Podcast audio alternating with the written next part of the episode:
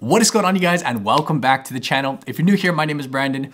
In this video, we got two dividend stocks to share with you guys. These both pay very attractive dividends up in the 5% range. They are also monthly dividend payers and I have a Canadian se selection as I know you love those. I also have an American one. We'll get into all that today. Reminder, if you are a beginner investor here in Canada and you are in the market for courses and training, click the link below to check out our Investing Academy. But let's dive in with stock number one. It is A&W Royalties Income Fund. The ticker is AW.UN.TO, today paying the 5.18% dividend. And yes, this is the A&W that you're thinking, the one we're all familiar with, with absolute staple in the Canadian fast food space.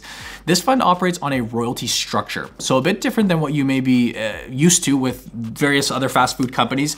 Up on the screen, essentially, this is how it works. They take a 3% cut of top line revenue, gross revenue, what these all these locations all over uh, Canada make they pay their uh, expenses, taxes, yada, yada, yada, and the rest pretty much gets distributed to shareholders. We'll dive into that in just a second.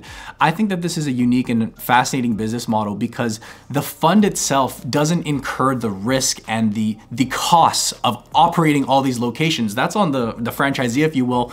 They essentially have this winning formula that just gets passed through and they're charging more or less for the right to operate as a A&W, a chain or the trademark, if you will. Curious to hear before we dive any further. Leave a comment down below with what your favorite burger is from A&W. For me, it is hands down the Mozza burger. I love the sauce in there. I get Mozza burger, extra Mozza sauce. I do like the Buddy burgers as well. I, I know my grandpa, uh, who no longer with us, but when he was alive, he went daily to A&W, like every morning to get a bacon and egger and uh, coffee and sit around with you know his older friends and whatnot. I know that's a very popular hangout spot uh, amongst the older folk it seems, and and rightfully so. I mean, A&W, as we'll see in a second, has a very long history and a very good place to hang out. Nevertheless, I am curious to know down below uh, what you guys like. In terms of some actual up-to-date numbers, more importantly, they have over a thousand locations across Canada. And of these thousand plus locations, only 10 of them are exempt from this royalty structure, and those are because they are corporately owned, uh, corporately operated locations, excuse me. They've pretty much recovered entirely from the COVID shutdowns and all locations are in full-fledged uh, operation mode, which is important. Uh, this led in the recent quarter to a 4% increase in same-store sales growth. This brings the yearly growth number up to about 9%. They added 34 new locations to this pool, and that generated approximately $1.19 billion in revenue for this fund. This is about $27 million in distributable cash after their costs and expenses and whatnot. What you'll notice with this fund, and it may jump out to some of you guys, is that pretty much all of this distributable earnings gets passed through to us. There's a 98% payout ratio. For a lot of companies, a metric this high would be an indication to possibly stay away from, like a red flag. Hey, they're paying out so much of their earnings. Not with um, a, a stock or a fund, I should say, like this. The goal with A&W Ro Royalty Company here is to spin off all of the income. Like its goal is to operate with a very high payout ratio in the high 90s, essentially paying out all of the income back to shareholders. A risk that we did see, which was prevalent during COVID when all of these stores closed down and there was very little traction to the A&W locations.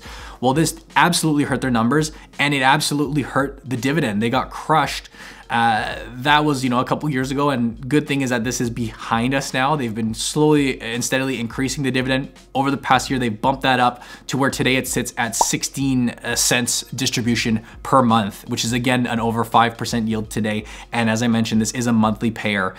At the end of the day, this is a very at the end of the day, this is a very simple business model to understand. And it's one of those cases, in my opinion, of if it ain't broke, don't fix it. Just let it do its thing. A&W has been around for eons, a long, long history. They make some of the best root beer out there. And it's a simple case of as the number of stores increase and that grows uh, with time, absolutely their revenue, their cut increases. I think it is a great solution for income investors. Today trading at $37.03 not to mention, it is just a fun stock to own. It's fun to own a stock like uh, A&W in my opinion. It's like a cool little highlight in your portfolio and then um, yeah, you get a great income along the way. Moving along into stock number two, we're jumping over to the New York Stock Exchange. It is the company Realty Income, ticker O. This one pays today a 4.7% yield. This stock I actually just added this morning. So prior to filming this video, I added this uh, to my RSP in which I just had some uh, cash from uh, you know my contribution this year. Nevertheless, this is one of my favorite, if not my favorite, uh, American REIT. And you guys know I'm not a huge fan of REITs, so that is saying something. They own over 12,000 plus commercial locations, with three quarters of that coming from these low cost uh, retail clients, which I think is actually uh, very important. This is one of my favorite charts to look at. It's basically their client list or tenant list, if you will. And what you'll notice on here, dollar stores, pharmacies, uh, convenient, like, you know, 7-Eleven type things.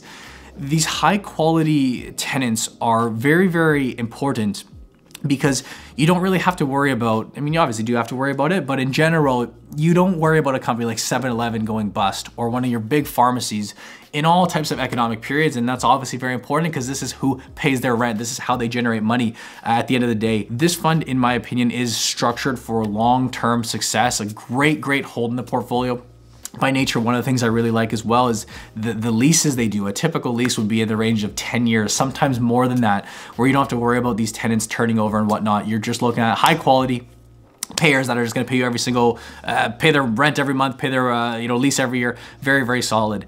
In terms of the dividend, this chart really does say it all. You got 19, 119, excuse me, dividend increases since 1994, 101 consecutive quarters of increases. 632 months of dividend pay, uh, dividends paid. That's 54 years.